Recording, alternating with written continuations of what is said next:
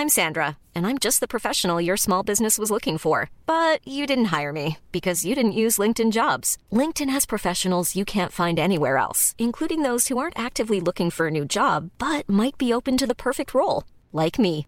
In a given month, over 70% of LinkedIn users don't visit other leading job sites. So if you're not looking on LinkedIn, you'll miss out on great candidates like Sandra. Start hiring professionals like a professional. Post your free job on linkedin.com/people today. Hey, it's Ryan Reynolds, and I'm here with Keith, co star of my upcoming film, If, only in theaters, May 17th. Do you want to tell people the big news?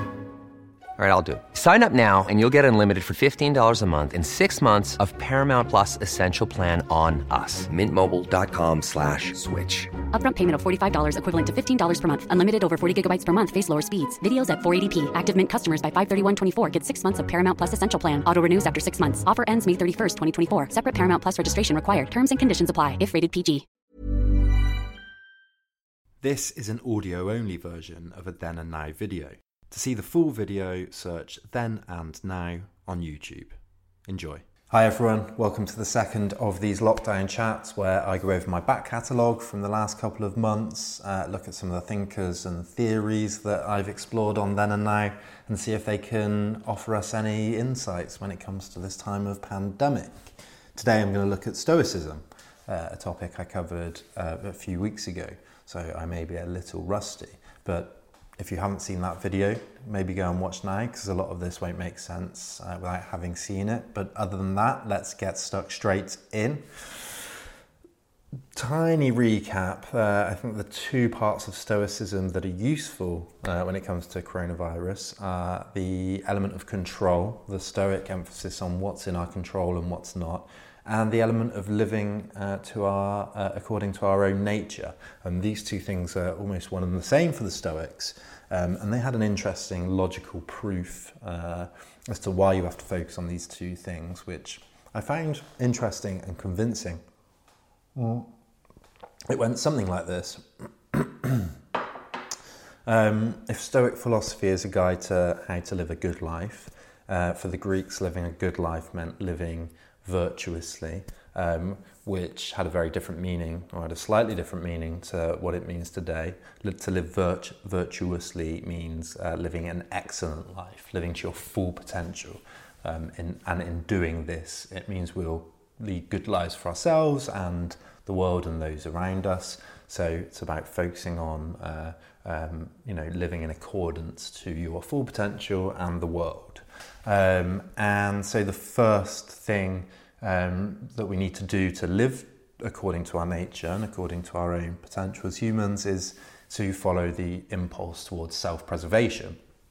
Uh, we also need to categorize things into uh, t- into whether they're good or bad for us. Um, so the impulse to self-preservation means, for example, the impulse towards food, sex, shelter, procreation, all the rest of it. But even these things can't be universally always good for us or bad for us. You know, sometimes food is good for us, yes, but uh, often it can be bad for us. We can eat too much. Uh, we can eat at the wrong times.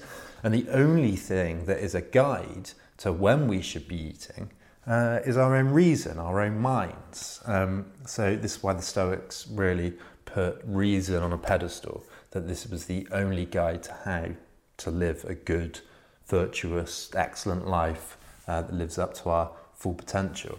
And reason is about learning uh, what is in our control. And reason is really the only thing we can control um, um, in its entirety. Um, so let's try and apply that quickly to what's going on uh, a few of the readings um, I've been looking at and a few of the uh, uh, pieces on Stoicism and coronavirus I thought were a little bit limited, a little bit banal. Um, you know, they say things like the Stoics would advise against hoarding toilet paper. Um, and while this is true, it's probably the case for all ethical systems, even hedonism. I doubt any ethical system advises us to hoard as much toilet paper as possible. Um, Two articles I thought were particularly interesting is one by Jeremy Cliffe in the New Statesman. Talks about the cultural influence of Stoicism, how it's central to our identity uh, in the West, especially.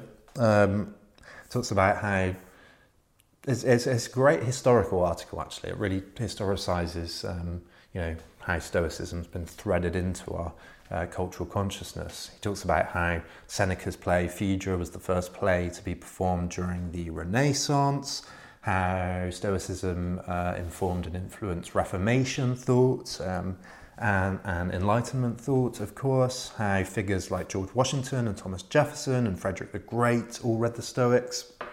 Um, and most interestingly, how Adam Smith's Invisible Hand of the Market of course, very central to our identity, uh, uh, our intellectual identity anyway, in European history, how that was influenced by the Stoic idea of there being a natural order to things. So I'd recommend that one. Um, I'd also recommend, I'll put links to these in the, in the description by the way. I'd also recommend Massimo Pigliucci's article uh, on Stoicism. He comes at it from a unique angle and as, uh, as to be expected because he's one of the world's foremost experts on, uh, uh, on Stoicism. He argues that the current pandemic proves how the Stoics were right about needing to study physics, logic, and ethics, which did all mean, again, different things to how we understand them today. But physics uh, for the Stoics is just studying the world. Um, you know, it could include theology um, as well as modern physics, but you know, studying the facts of the world. He says, of course, coronavirus shows we need to understand coronavirus, we need to understand how it spreads, its mortality rate, um, its, in, its symptomless period, um, etc. Then the Stoics uh, argue we should also be studying logic. Um, he says, of course, we all need to understand how best to approach the crisis logically, um, how often to wash our hands, uh, what our goals should be during the pandemic, how often we should be going out, socially distancing, all the rest of it.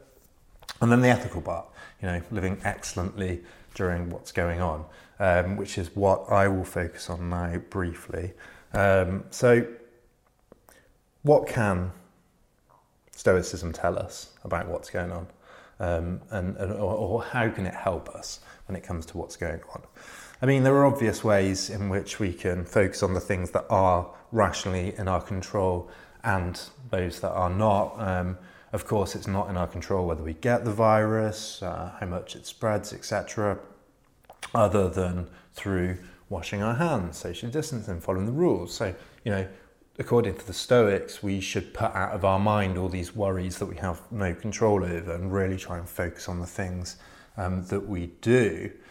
I think that is reasonably obvious.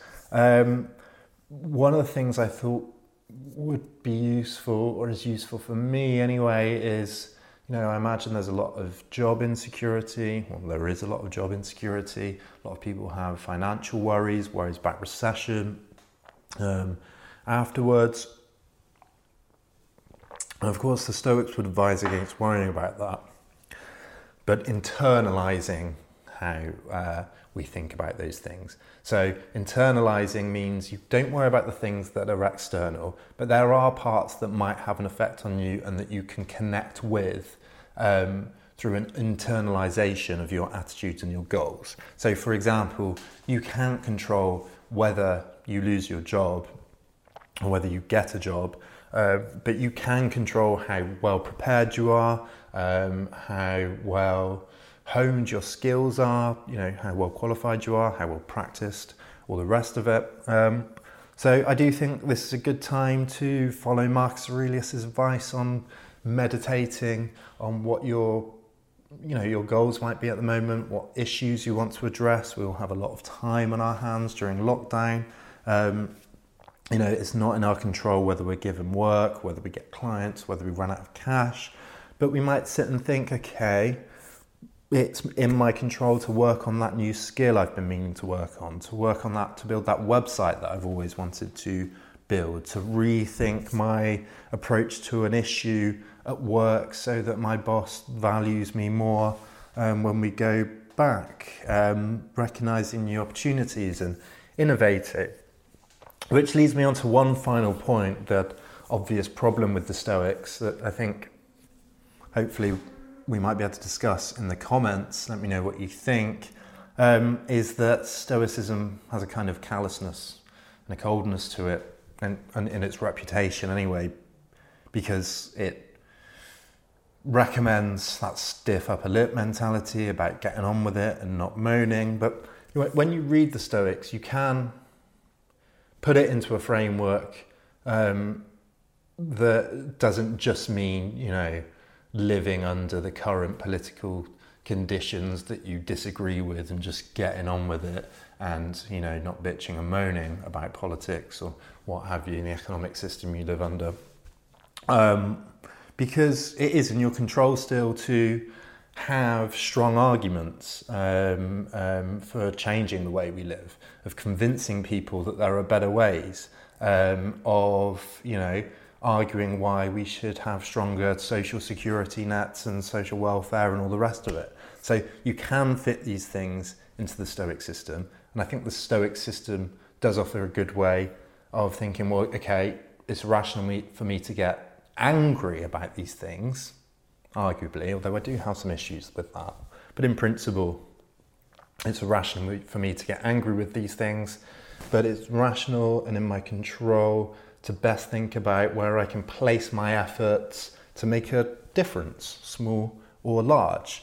Um, so I'll leave it there today.